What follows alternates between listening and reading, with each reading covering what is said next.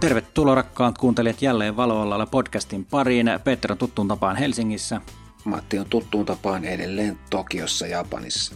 Ja tällä viikolla aiheena luonnollisesti vähän Matin matkakuulumisia Japanista. Ja sitten me kommentoidaan vähän äh, Riko kautta Pentaxista tehtyä haastattelua. CP Plus-messut on ollut Japanissa ja siellä on tehty paljon haastatteluita ja nyt oli juurikin ilmestynyt Riko kautta Pentaxin haastattelu. Niin siinä oli muutama asia, jota mielellään kommentoimme. Ja sitten vähän meidän tuntemuksia Adoben kevään 18 ohjelmistopäivityksistä. Muun muassa Lightroomiin tuli ihan kiinnostavia asioita.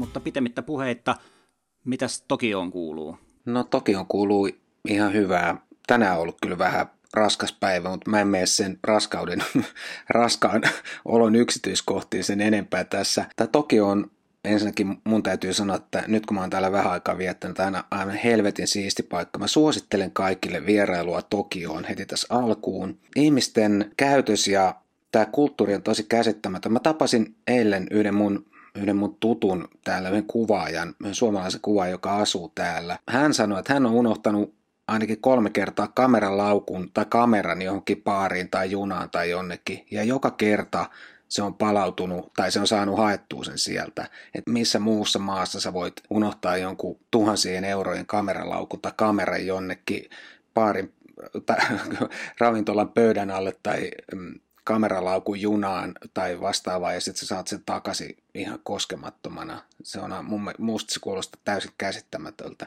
käsittämättömältä. Tähän väliin saan sanoa, niin itse asiassa, kun toi Suomessakin aika hyvin onnistuu, että on mulla jäänyt Lahdessa yhteen pizzeriaan kerran laukku, missä oli kamera ja läppäri.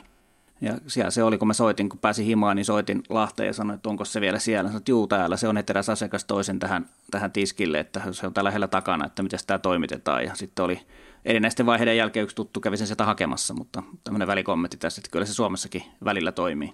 Joo, kyllä se varmaan välillä toimii. Suomalaisethan kuulemma jonkun tilaston mukaan ihan ykkösi esimerkiksi palauttamaan kadonneita lompakon. Että jos joku on hävittänyt lompakon, niin se päätyy omistajalleen. Sitten tuollainen valokuvaukseen liittyvä asia, mikä nyt ei sinänsä ehkä pelkästään Japaniin tai Tokioon liity, mutta se on tosi hämmentävää, että illalla kun menee tonne ulos ottamaan valokuvia, niin se valon määrä on todella todella häikäisevä suorastaan kirjaimellisesti, että yllättävän alhaisilla kameran herkkyyksillä pystyy kuvaamaan ja valotusajat jää silti ihan käsivarra ystävällisiksi, vaikka yleisessä kamerassa mitään vakaaja, niin silti pystyisi ihan hyvin vetämään tuommoisilla alle tuhannen iso herkkyyksillä ja yllättävänkin lyhyillä valotusajoilla, koska se on vain niin tolkuton se mainos ja neovalojen määrä siellä, että, että, että se hämmästyttää. Tai eka kaupunki, missä se on, missä, missä se on todella hämmästyttynyt, kuinka paljon sitä valoa on pimeällä, vaikka on tullut käytyä muutamissa, muutamissa muissakin isoissa kaupungeissa.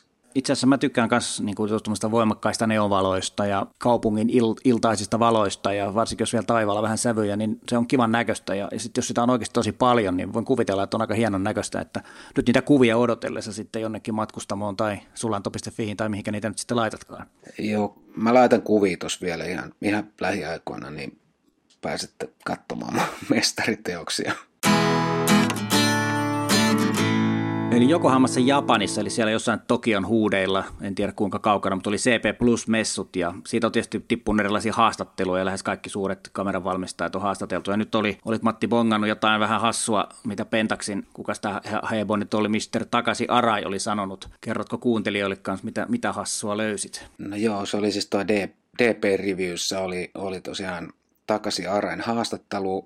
Tämä kaveri on jossain product planning executive tämmöinen joku johtaja tällä tuotesuunnitteluosastolla, siis Rikohilla. Ja hän oli haastattelussa sanonut, että tämä on vapaa suomennos, mutta aika tarkasti asiasisältö on näin, että kun kuvataan peilikameran optisella etsimellä, niin etsin näyttää sen, miltä se kuva tulee näyttämään.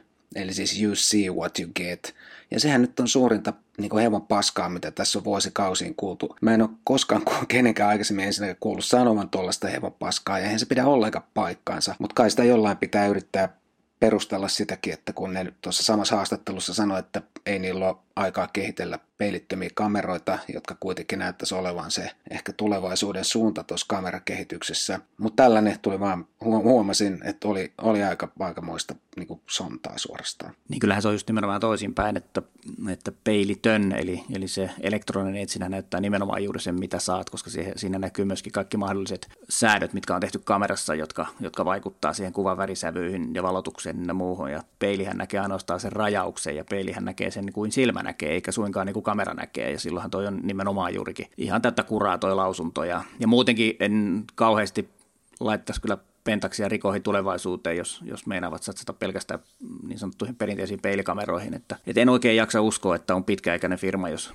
jos näin tosiaan ovat. Ja niin kuin tuossa haastattelussa, mitä mäkin tuossa just tuossa silmien edessä niin katon, niin kyllä näin, näin, se juuri on, että, että keskittyvät siihen K1, se oli vai mikä se oli. Ja, ja joka sinänsä käsittääkseni on ihan hyvä kamera, mutta, mutta tota, auttamattomasti vanhaa teknologiaa tässä muutamien vuosien päästä, jota, jota kukaan ei enää halua käyttää valitettavasti. Joo, siis tota, onhan Pentaxilla kuitenkin se, tai Rikohilla tämä GR-sarja, mitkä on näitä premium-sarjan pokkareita, ja sehän on ollut ainakin tiety, tietyssä tavallaan genressä tosi suosittu kamera ja siitä on luvattu uutta versiota, että se on ihan hyvä uutinen, mutta tuo järkkäripuoli ei kuulosta munkaan mielestä kovin vakuuttavalta tuolla tolla pelillä. Joo, ja se nimenomaan se on ollut se GR, GR niin sitten on nyt ilmeisesti GR2 tulossa, jos oikein ymmärsin, niin sehän on, on just katukuvaajien suosiossa ja se on ollut ilmeisesti ihan parhaita pokkareita, mitä löytyy. Et muita, muita pokkareita nyt ei juuri kohta enää ole, kun viimeisimmät tilastot just kertoo, että ne on entisestään pienentynyt ne pokkareiden myynnit, että en tiedä miten se voi enää pienentyä, kun se on pienentynyt viimeiset 5-6 vuotta tässä aika, aika radikaalisti, niin jossain vaiheessa ne loppuu kokonaan, että, että niitä jää varmaan muutama erikoismalli sitten, sitten jäljellä. Niin, se on siis kolmosmalli, mikä siitä on nyt tulossa. Ah, kolmonen tulos. Niin, niin kakkonen on jo olemassa se on, anteeksi. Hyvä, hyvä kun korjasit tämän, tämän tietämättömyyteni. Mikä sen nimeksi nyt sitten tuleekaan, mutta tota, joka tapauksessa ikään kuin kolmas versio. Joo, siis toihan on tosi juttu, että pokkareita ei kukaan osta, mutta mä uskon kuitenkin, että tuollaisille niin oikein laatupokkarille on, on paikkansa vielä, että mitä mä oon käyttänyt jotain noita no, Rikohia ja esimerkiksi Sonin RX100-sarjaa, niin on vaikea kuvitella, että semmoista ei kukaan haluaisi, koska ne on kuitenkin ihan älyttömän hyviä laitteita taskukoossa. Aika näyttää. Joo, siis aika näyttää kysymys on siitä, että myydäänkö niitä riittävästi. Kyllähän tämä aina joku, joka haluaa sellaisen löytyy, mutta niitä riittävästi, että niitä kannattaa kehittää. Että se on sitten toinen asia, toinen asia kokonaan, että miten se, miten se puoli kehittyy. Mutta... No viime viikolla, vai oliko peräti tämän viikon alussa, niin Adobe julkaisi päivityksiä ohjelmistoihinsa ja suurimmat päivitykset oikeastaan tuli Lightroomiin sekä klassikkiin että CC ja sitten suuri päivitys tuli myöskin tuohon Premiere Prohon. Ja, ja tota, ootko et, Matti ehtinyt jo Lightroomin uusia profiileja kokeilla? Mä sanon ensin yhden asian, kun mä unohdan sen. Lightroom Classickiin tuli, ei, anteeksi, Lightroom CC tuli hyvät siihen mobiiliversioon, tai ne on varmaan pöytäversiossakin ne samat uudistukset. Siihen tuli tuo perspektiivin korjaus, ja no se oli mun mielestä semmoinen, mitä mä oon kaivannut, mutta e, sitä mä en käsitä vieläkään, että siinä ei ole sitä karttatoimintoa. Et nyt jos mä kuvaan puhelimella – raakana tuolla Lightroomin kameralla raakakuvia. Mä en näe mistään sen kuve, kuvan paikkatietoa ennen kuin mä siirrän sen läppärille tuohon Lightroom Classickiin sen kuvan. Jos mä exporttaan sen kuvan siitä Lightroomista niin JPEGinä sinne iPhonein omaan kirjastoon, niin se paikkatieto häviää siinä. Ja mun mielestä on täysin käsittämätön muka, että siinä ei ole edelleenkään sitä paikkatietoa mukana. Mutta sitten niihin profiileihin. Joo, mä kattelin niitä pikkusen ja ensimmäisenä mun tuli mieleen, että hei, näähän oli Nämähän näyttää vähän samalta kuin Adobella on ollut semmoisia valmiita presettejä siellä, mutta osa niistä profiileista on kyllä ihan hyvän näköisiä ja ehkä niillä jotain käyttöä löytyy. Mä en itse ole niin hirveän innokas käyttämään tuommoisia, missä on jonkunnäköinen ikään kuin efekti siinä värimaailmassa, mutta oli siinä muutama aika kiinnostava ja nythän ne on se koko develop-paneelin layouttihan ei kokonaan, mutta sitä on vähän muutettu sitä layouttia silleen, että se on ehkä, ne profiilit tulee siinä ensimmäisenä esille siinä heti ylhäällä ja se on kaiken kaikkiaan helpompi, mukavampi käyttää koko, koko Lightroomin nyt. Niissä profiileissahan on tietysti se, että sulla on, on äh, ne Adobe Color ja sitten siinä on landscapea ja siinä on, oliko meidän Vivid ja tämän tyyppisiä, jotka on aika lähellä niitä vanhoja, mutta nämä on pikkasen niin parempia lähtökohtia. Et sit jos haluaa käyttää sitä vanhaa, niin sitten siellä on se Adobe Standard, joka edelleenkin on ja, ja sehän ei muuta, jos sulla on vanhoja kuvia, niin kuin suurimmalla osalla onkin, niin sehän ei niiden kuvien sitä väriprofiiliin muuta, nehän säilyy sellaisenaan. Ja mitä mä niitä vähän tuossa kattelin, niin kyllä ne vähän paremman lähtökohdan antaa siihen ja sitten sieltä löytyy edelleen ne kamerakohtaiset profiilit, että, että jos kamerassa käytät jotain omaa profiiliä, niin sehän näkyy sitten siellä, siellä samassa, samassa paneelissa siellä alempana. Ja sittenhän siellä oli niitä niitä erilaisia, missä oli niitä efektejä ja ne oli myös mun mielestä ehkä vähän turhia, turhia niin, mutta eronahan on tietysti se, että ne ei välttämättä koske niihin slidereihin ollenkaan, vaan se tekee sen, tekee sen profiilin kautta siellä niin kuin, taka, tavallaan siellä taustalla sitä, sitä. mutta tota, se mikä siinä on parasta, että voi tehdä niin kuin ennen, ennenkin, että tämä vain toi vähän lisää siihen, että mun mielestä tämä oli, tämä oli niin kuin työnkulun kannalta, tämä oli hyvä uudistus, just kun mainitsit sen, että ne nostettiin sinne ylös, että ne jos siellä alhaalla jossain niin semmoisena, että ei tarkoituskaan käyttää, niin nyt ne nousee siihen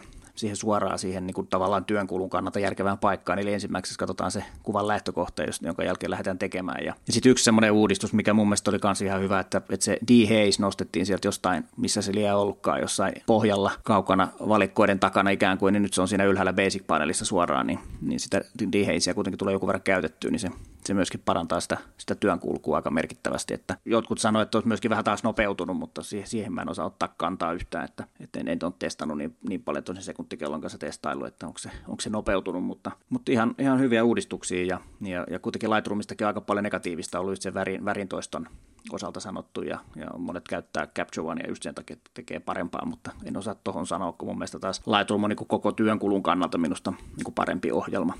Ja varsinkin kun siinä on hyvä, hyvä yhteenpelaus sitten Photoshopin kanssa, jos, jos sitä tarvii jossain tilanteessa, niin, niin mun mielestä nämä oli hy, hyviä uudistuksia.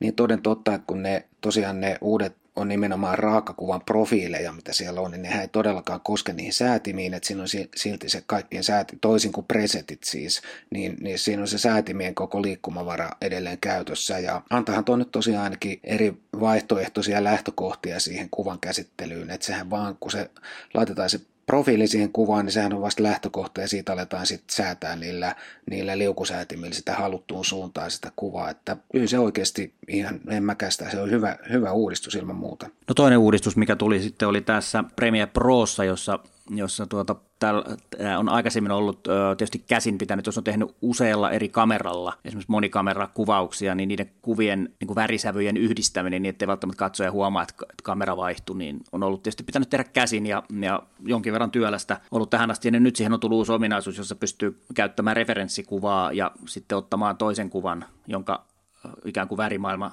automaattisesti nappia painamalla siirtyy sit siitä referenssikuvasta siihen toiseen kuvaan. Ja, ja tähän, tässä on tietysti tätä Adoben tekoälyä, AI-ta, senseitä hyödynnetty, ja, ja siinä on myöskin se, että sitten siinä voi priorisoida ihon sävyjä, esimerkiksi siinä on tämmöinen kuin face detection-nappula, mikä laittaa päälle ja painaa nappiin, niin silloin se priorisoi sitä ihon väriä, jolloin kun kuvakulma vaihtuu tai kamerakuva vaihtuu, niin sitten ihon väri säilyy suurin piirtein samana. Ja, ja se, mitä tuossa yhdessä projektissa just kokeilin, kokeilin, niin kyllä se hirmu hyvin toimii ja nopeuttaa niitä prosessia ihan törkeästi verrattuna siihen vanhaan, että pitää käsin käsi jokainen klippi, tai ei se klippi, vaan jokainen saman niminen tiedosto, eli jos on otettu pitkää klippiä ja kuva vaihtuu, niin se aina sille samaa tiedostoon kyllä saa kerralla tehtyä, mutta, mutta joka tapauksessa niin nyt se pystyy, pystyy kaikkiin klippeihin tekemään todellakin nopeasti. Ja, ja sitten siinä toinen, toinen näppärä ominaisuus oli vielä se, että mitä en ole kokeillut, niin siitä pystyy esimerkiksi tillikuvan ottamaan referenssiksi ja siitä pystyy pystyy sitten siirtämään sen väri, värimaailman siihen. Eli teoriassa voisi tehdä niin, että ottaa tilliklipin videosta ja menee Photoshoppiin säätämään ja siirtää sen takaisin ja sitten siitä ottaa sen,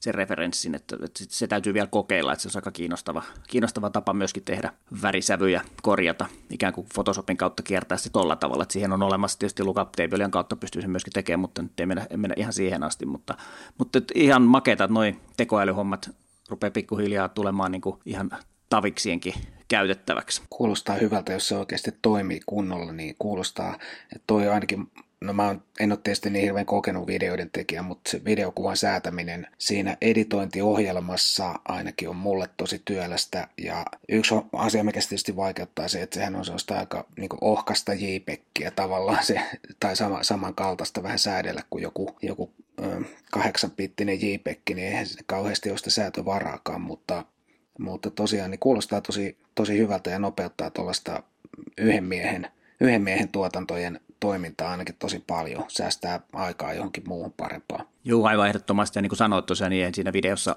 ole hirveästi säätövaraa tosiaan, kun se ei ole, se ei ole niin kuin, ellei sitten raaka videokuvaa, mutta niitä nyt vähän vähemmän vielä, vielä toiseksi ihmiset tekee, mutta ne, jotka tekee niitä, niin tietysti enemmän sitä säätövaraa, mutta helpottaa se joka tapauksessa ihan kaikkia. Oli sitten iso crew tai pieni crew, niin se helpottaa sitä ja, ja tekee, tekee niin produktista nopeampia, että kyllä se sillä lailla kaikkien kannalta varmaan ihan hyvä uutinen kun, kun asiat helpottuu ja nappia painavalla voi tehdä, koska tokihan sit sitä voi säätää oman maun mukaan vielä lisää, jos ei se mene ihan kohdalle, että jos oikein tarkkaa työtä haluaa tehdä, niin siinähän edelleen sitten kaikki säätövarat on sen jälkeenkin käytettävissä toki.